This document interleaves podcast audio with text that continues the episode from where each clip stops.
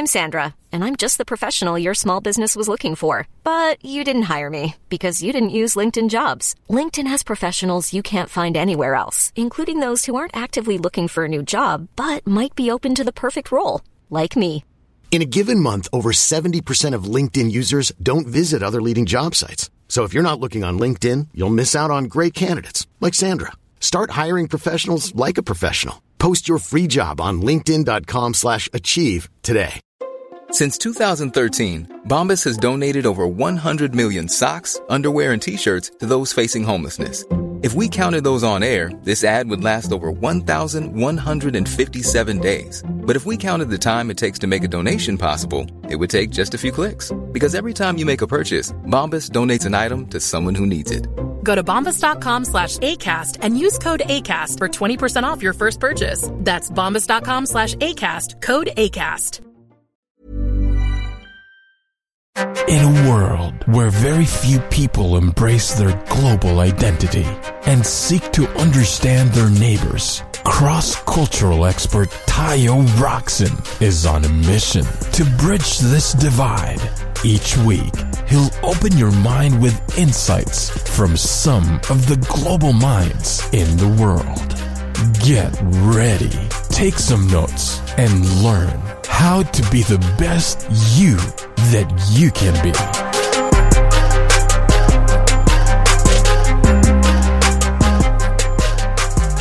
Welcome everybody to another episode of As Told by Nomads. And today's episode is with a three-timer, Lena Biscawayan. And if you remember her, she's uh, done a solo episode where she discussed the benefits of being multilingual and also some tips on how you can actually pick up new languages.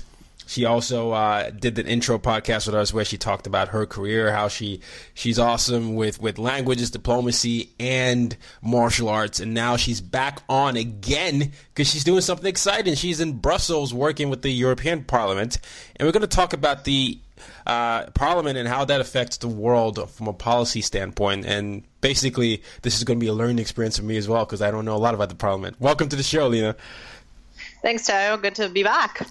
Glad to have you back. Uh, why don't you catch us up on what you've been? The last time we talked, I believe you were in uh, you were in college, and uh, since then you've wrapped up your classes, right? Uh, well, I'm actually due to graduate in April, and I'm currently in Brussels in Belgium for my last semester, interning at the European Parliament Mm. and uh, traveling around Europe, uh, seeing a bunch of different countries, doing some exploring, and it's just a fantastic experience so far. So, what has been your favorite place to visit so far as you tour in Europe? Oh, what a tough question. Uh, honestly, each place has its own type of charm, so Come on, I don't really know if I can narrow it down. Ah. It's a really tough question to ask a global nomad. You know, we're comfortable just about anywhere. Okay, fine, fine, fine. Um, what what has been the the no? I, can I ask the most beautiful place that you've seen? At least like the most um, I don't know. Maybe you saw a museum that you, that you resonated with. Because I see your pictures on Facebook, and I you know I can't imagine that. Um, Of course, yes. Well, um, we uh, walked up onto this tower in Ghent, in Belgium, and it's just this really tall church tower overlooking the city, and it was really it was very spiritual, honestly. Uh, to me, even though I'm not necessarily a spiritual person, but just the view, it just looked like something out of a storybook.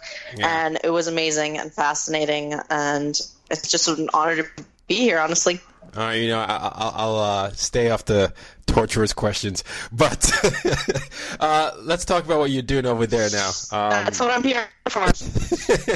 let's talk about what you're doing there. What, what do you? Uh, you said you're interning with the European Parliament. What's your responsibility there? So I'm currently working uh, in the office of a member of parliament uh, of the Czech Republic, Mr. Miroslav Poche.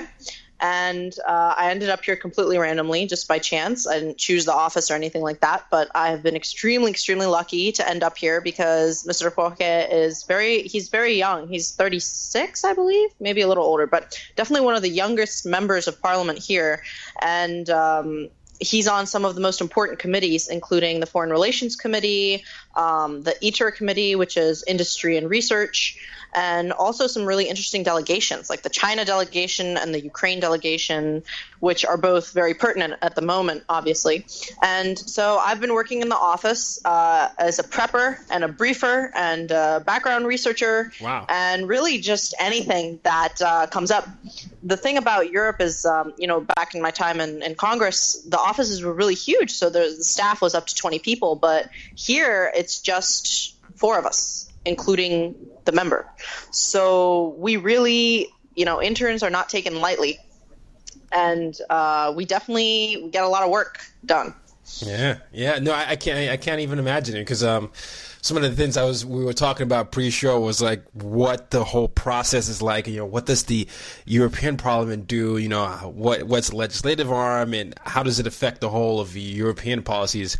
And you know, to hear you say that in your office is only four people, that that's that's that's a that's a that's a little that was a little surprising for me to hear.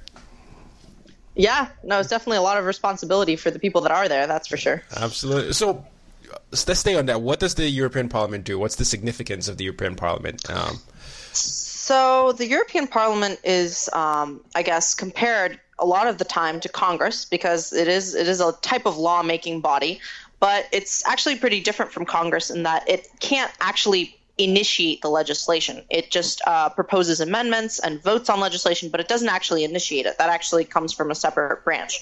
So the Parliament is the representative body of the Parliament. Uh, I'm sorry, of the European um, kind of institutions, mm. which means the elected representatives come from all 28 member countries, or I guess soon to be 27 member countries, um, and um, so it's basically just the representative part of the democracy here in Europe. And, and when you say here in Europe, you're talking is that every single country in Europe, or are there some countries that have to apply for yes. membership? Wow. Uh, okay. Uh, well, I mean, this is actually part of the European Union. Um, so just the countries that are actually part of the European Union, part of the official Western European tradition, I guess. Uh, yeah, they are all represented here in Parliament, and yeah. uh, there are many political groups. There are seven actually, compared to the you know two political groups in the states. So it's a lot more chaotic. and a lot more rowdy, but definitely, I think, a lot more interesting to work in for sure. Yeah, yeah, that that was kind of what I was I was thinking because I, I know not every country, you know, people countries still apply to be in the EU, but um, the European Parliament represents those countries in the EU, not necessarily the countries still applying to be in the EU.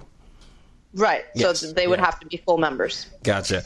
Um, you mentioned rowdy. I've, I've watched. Uh, a bit of those rowdiness play out on YouTube sometimes when uh, uh, interesting policies come into play. And I try to compare it to Congress here and, um, you know, uh, the House of Representatives back home in Nigeria. And there's definitely more similarity with the Nigerian and the European Union versus uh, the Americans. Americans seem to be a little bit more um, tamer sometimes. Why do you think it's, it's it gets rowdy sometimes uh, in the European parliaments when they have interesting uh, discussions? Well, I think it's just the sheer numbers of people. You know, mm. I mean, there are 100 members uh, in the Senate, and there are 435 members, I believe, in the House. And mm. here we have a whopping 736 members. 700. So Sheesh. you know, yeah. So it's um, I think it, it fluctuates based on uh, different factors such as population and just seats that are available.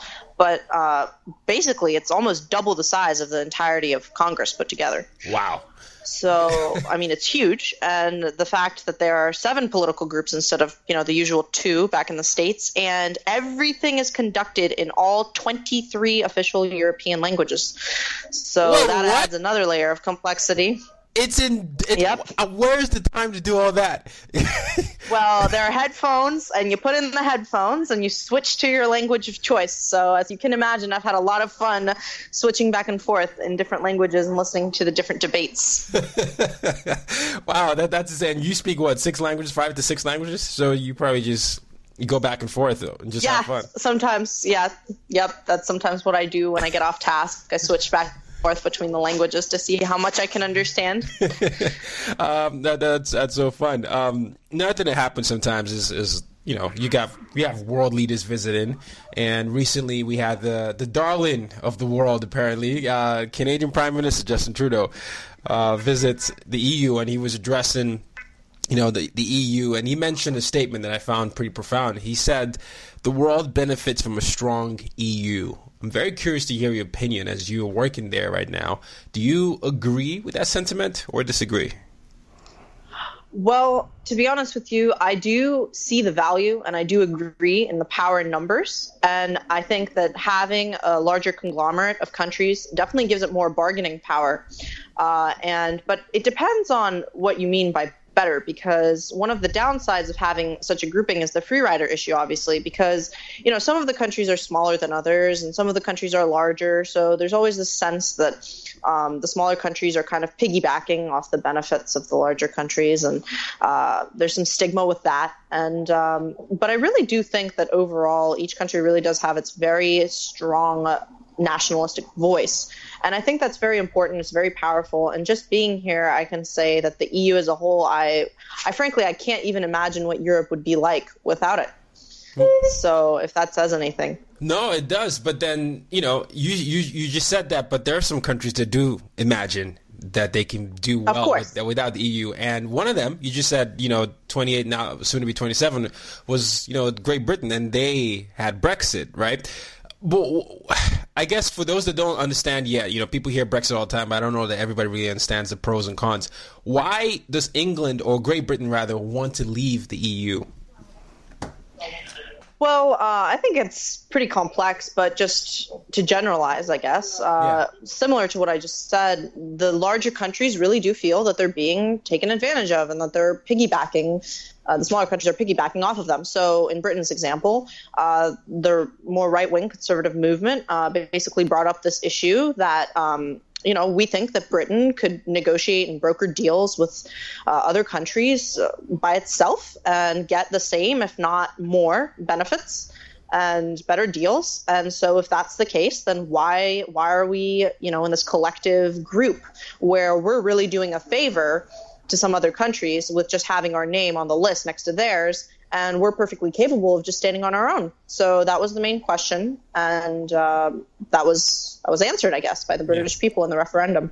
And and it's funny after the referendum, you see a lot of people that you know some of them didn't vote. They really do not like this because they feel like it's a uh, it's too isolate. Isol- oh gosh, how do I say it? Isolationist. Isolationist. Yep. Isolationist in, in the yep, world. Yep, and they, yep. Yeah, and uh, I, you know, I tend to agree with that mindset. Just I think a lot more can be done. I, I see the benefit of the EU. I mean, even traveling there, you can see like this Schengen area where you can travel with one visa to many countries, and having to go through the complexities and now you know banks sure. banks relocating and you know the and the anti-immigrant stance that it's implicitly mm-hmm. saying. I'm very curious though, as, as you you you're you know you, you're there. What you think uh, do you agree with the pro leave EU or the uh, um, the the stay in EU uh, stance?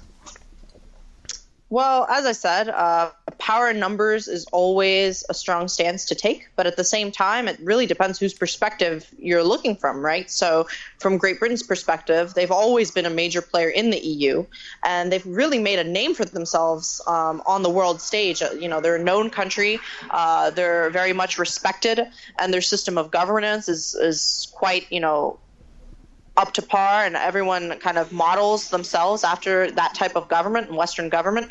And so for them, I, I, understand where that idea came from. But as far as how the effects will pan out and whether that'll be worth it, I think it's just a, a fact of waiting and seeing because yeah. this has never happened before. There have been countries that joined the EU, but this is the first time that Article 50 uh, was triggered. Article 50 allows for the withdrawal of a member, so it yeah. was there as a safeguard. But really, I mean, nobody was expecting to to have to use that. Nobody thought that at all, for sure. Um, okay, so let's talk about the uh, the, the parliament structure. You, you mentioned that there are certain seats given to certain countries. Which country has the most seats?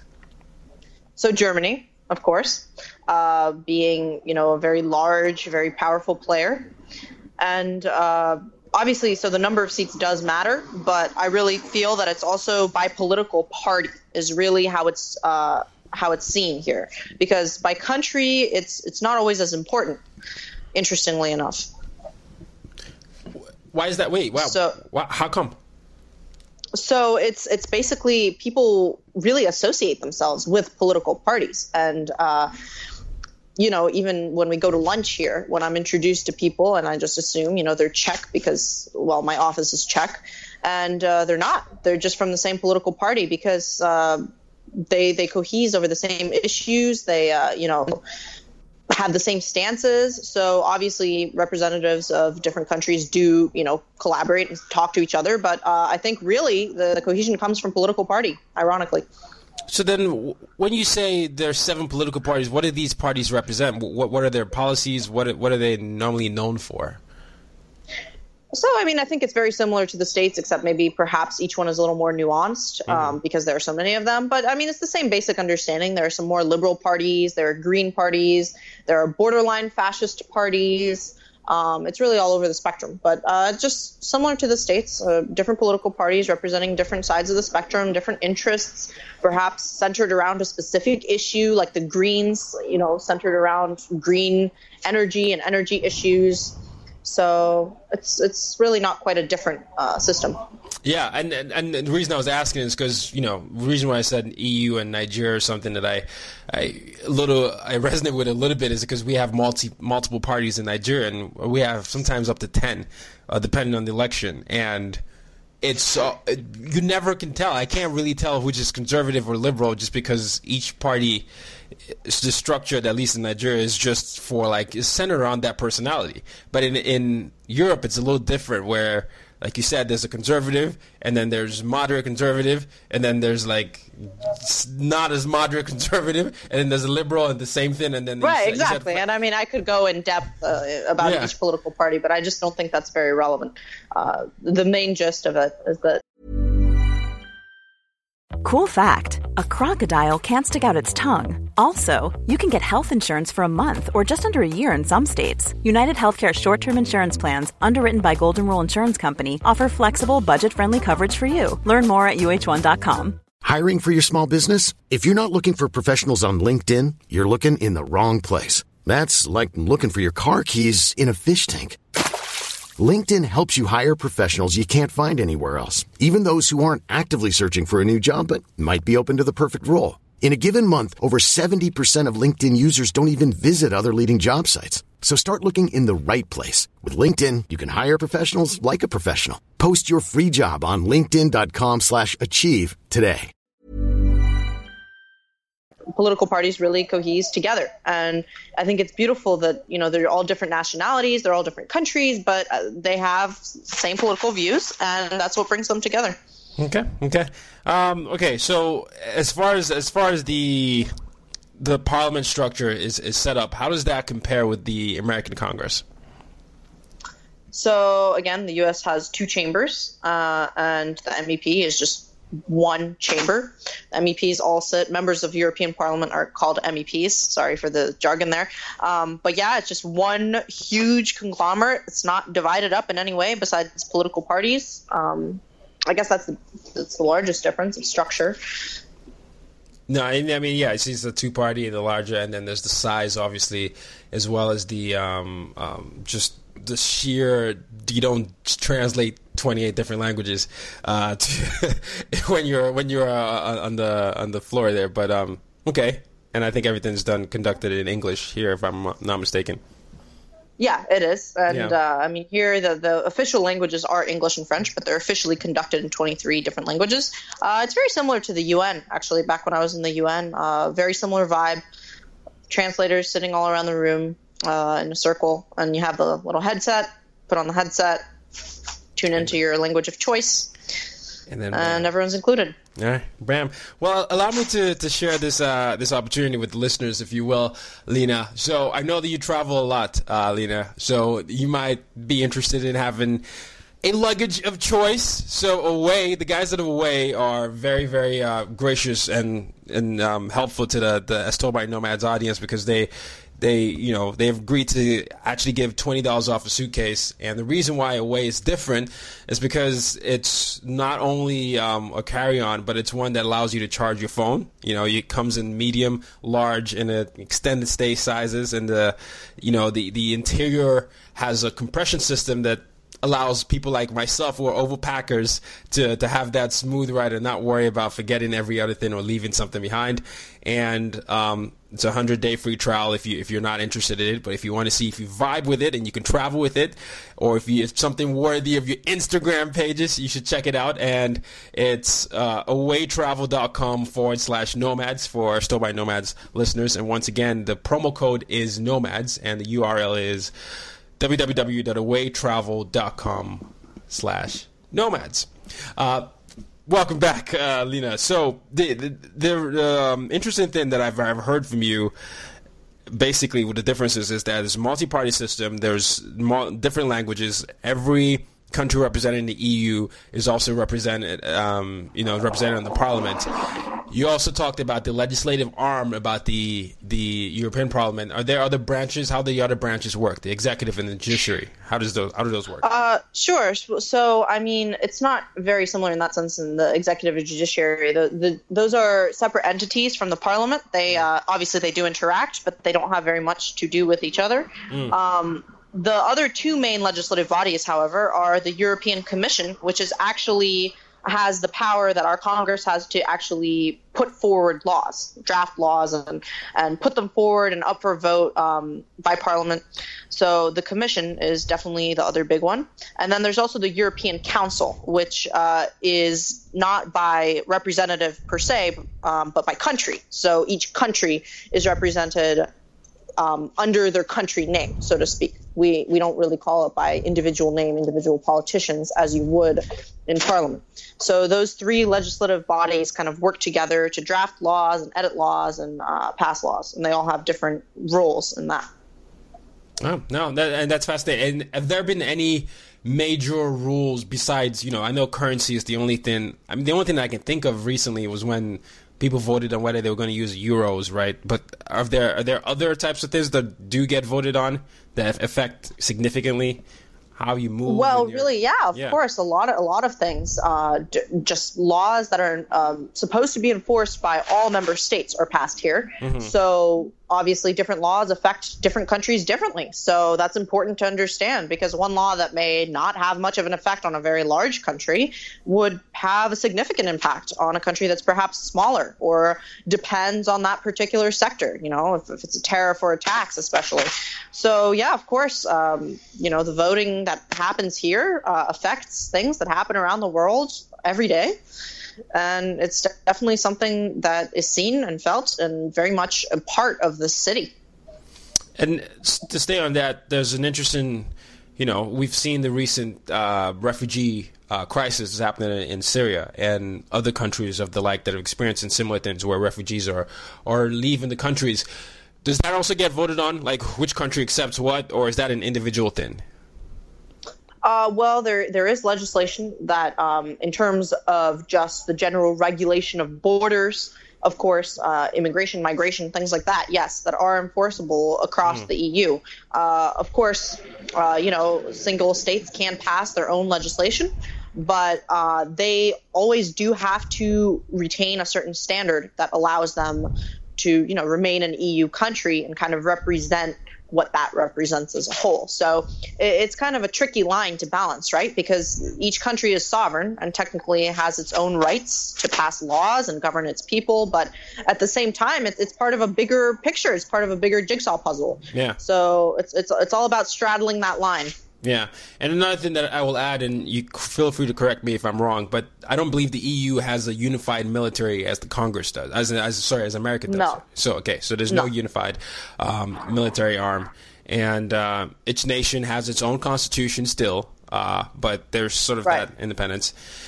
I mean, I've got to say, I don't know, Lena, and listen to you. I, I, I like the parliamentary system because of the multiple party and, and changing coalitions, but the only reason that I'm even saying that is because I think it makes for a more diverse debate on issues. Uh, that, and I agree. I agree. Definitely. Yeah, it's. Yeah. I'm telling you, it's just fascinating. I guess because another thing is in the states, you know, being from different states is not that big of a deal. I mean, I, I know that different parts of our country have different specific uh, cultural aspects that come with them, of course, but the, these are actual different countries, mm. you know, and just seeing that cultural vibe and different people of different cultures speaking different languages with different interests, and it's just so eccentric. Really. Yeah, no, I completely agree. And and for those listening, if you're thinking of going to Europe, the reason why a lot of people can say, "Oh, I'm just taking a bus, I'm going to France, and I'll be back in Germany," and I'll go like, you know, that is because it almost seems like there's no. Maybe I'm wrong again. There's no fixed border within. There's a Schengen zone. No, not at all. Yeah. I mean, I was in a bus the other day, and I honestly, I did not know which country I was in. I was just going from country to country, and suddenly I was in Germany, and then I was in France. and uh, my phone uh, tells me, you know, when I get into a new country and that I have coverage there. So every two minutes, it was like, "Oh, welcome to Germany," and then 15 minutes later, it was like, "Welcome to France," and then another half hour later, it was "Welcome to Strasbourg." So um, yeah, Uh, no, It's- no, it's really something else. That's that's fascinating to me, and and the and you know the reason why you know when we when you approached me about this topic and I um, was talking about it, I think it's so necessary just because as we become this more digitalized and flatter world, I think it's important that we understand the countries that we interact with on Twitter, on Facebook, and on Instagram, and see what it is that, that makes their day to day. So, you know, obviously grateful to you for coming on to explain this. I'm going to try and do a summary to see if I actually got everything you said. So I don't know if I'm going to get an A in this uh, test, Lena, but we'll see. all right. Well, let's see. Yep, let's give it a shot. Okay, so there are 28 member nations and about to be 27. Is that, is that Right. correct? Uh, I think there are at least 23 different languages spoken in this. 23. That's correct. Officially, yes. okay, okay, okay, okay, cool. And and then the, one of the biggest differences is that uh, um, you know with the EU, there's multiple parties, and the Uni- and the United States Congress is, is dual. It's dual. Um, there's one army that represents the U.S., and that's not the case in in the. E, e, the EU and but then there's in the in the the European Parliament has the ability to do some legislative stuff, but they can like start it. Is that correct? They can't. Um, Well, the European Parliament doesn't uh, initiate legislation. That's just a different body called Initiate. the European Commission. yeah. Right, that initiates the legislation, makes the initial draft, and sends it out. Right, but the European Parliament does vote on it, Yeah. so they, they do have that ability. They have that ability, and then and, um, obviously, oh yeah, there's no executive. Is there an executive branch? That's a different thing. I forgot to ask about that. Uh, that's separate. That's not basically that's not where I'm working Yeah. specifically. Uh, it's it's not really an executive branch in the way that we see it, like a president, uh, because each each uh, kind of entity has its own president. You know, that's Yeah, that's a yeah. joke. That's a running joke in Europe that there are so many presidents, no one can keep track because there's a president of the parliament, there's a president of the commission, there's a president of the council, and then there are even more vice presidents. Oh my goodness. So, goodness, yes. So, uh, in that sense, it's just every body has its own president. Yeah, well, there you go. And, those are, the, and for lesser differences, I know Europe uses the metric system, um, and you know, other things of less importance are like there's no national sports team or widely observed ho- national holiday within the European Parliament. But um, yeah, I think I think that's that's that's kind of what I got. You know, they, they you know, you there are obviously important legislations like taxation and and immigration and um, other things like that that affect how you move and affect how expensive things are. And the impact of what's going to happen when Brexit is is something that none of us can actually. We talk- shall see. We shall see. Exactly. None of us can actually talk to now, but there are certain, you know, some people are really happy and some people are very worried, and some Well, don't yeah, know. Definitely. And and I mean, the people here that are representing the UK, or for example, the judges that sit uh, the European Court of Justice, you know, they're losing their seats. Uh, not because of anything they did, but just because you know their country is no longer part of the union. so it's a shame for them, really. I mean, I can't imagine being in that position.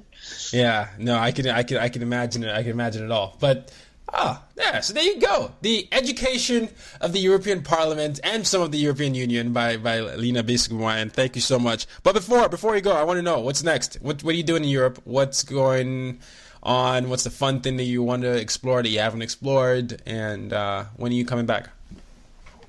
Well, I'm actually still in Europe for at least another three to four months. Um, traveling around, going to go to The Hague in the Netherlands next week, and going to Prague on a business trip with my uh, with my group to go uh, do some hopefully some local meetings with the mayor and people that are actually constituents because you know these people are voted um, by their local you know population. So it's important to address them and stay in touch with them. So that's going to be really interesting actually just kind of seeing the local aspect of what the members of parliament go through back home and how their constituent base is uh, you know sees them and interacts with them.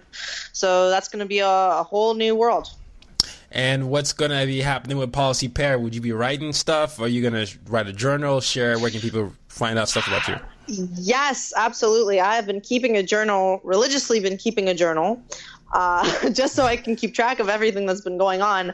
And thankfully, I have my wonderful, wonderful interns that really, really help me stay on track and uh, write articles and publish things and get in touch with new writers.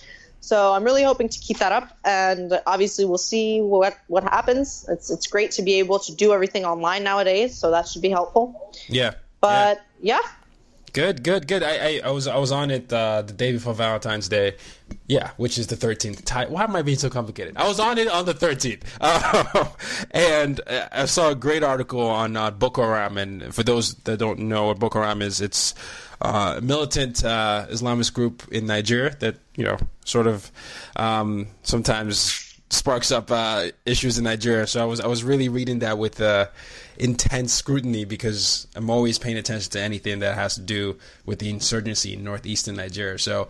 Um, of course, definitely. Yeah. So our newest intern is from Nigeria. Actually, I had a chance to talk to him, and he wrote this article, and it was very insightful. He's written for a bunch of local Nigerian newspapers, um, so it was really interesting to have his perspective um, in a way that wasn't as generalized as, as a lot of the news that we get about Nigeria is. Um, yeah. Because I think it's lumped so much with just ISIS and, and that entire, which it, it, of course it does have a piece from that, but I think it's an individual and also it's becoming more of like a very nationalist type of movement, or at least it's portrayed that way. And so just speaking to him and having his article on my website, it's been it's been really enlightening. Yeah, no, absolutely, and I will encourage listeners to to visit, you know, um, policypair.com because it's not just about um, you know one country. It sort of looks at the world from the global point of view that we all should, and it breaks down different policies and how um, and who the players are, and that that's one of my favorite things that I that I go on there. So, but there you go, Lena Biscomwayan sending uh, spending some time with us as she's in Europe, uh, interning at the European Parliament, breaking down what the Parliament is and how it affects the global world, but also keeping her, her full time job with Policy Pair and just being a boss. So. Uh, Thank you, so well, thank you so much for having me, Tayo. Pleasure. Uh, in touch and hopefully talk again soon on air. I have a feeling that that's going to happen. I don't know. It might just be a three person podcast, but I don't know. We'll see. We'll see. We'll see. thank you so much, Leah. All right. Bye bye.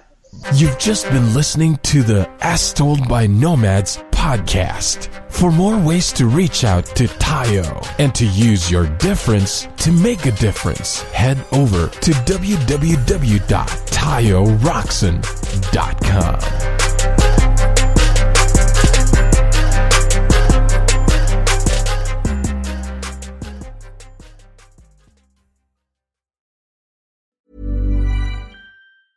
Ever catch yourself eating the same flavorless dinner three days in a row? Dreaming of something better? Well, HelloFresh is your guilt-free dream come true, baby. It's me, Keke Palmer. Let's wake up those taste buds with hot, juicy pecan-crusted chicken or garlic butter shrimp scampi. Mm. Hello Fresh. Stop dreaming of all the delicious possibilities and dig in at HelloFresh.com. Let's get this dinner party started. Even when we're on a budget, we still deserve nice things. Quince is a place to scoop up stunning high-end goods for 50 to 80% less than similar brands. They have buttery soft cashmere sweaters starting at $50, luxurious Italian leather bags, and so much more. Plus, Quince only works with factories that use safe, ethical, and responsible manufacturing. Get the high-end goods you'll love without the high price tag with Quince. Go to quince.com/style for free shipping and 365-day returns.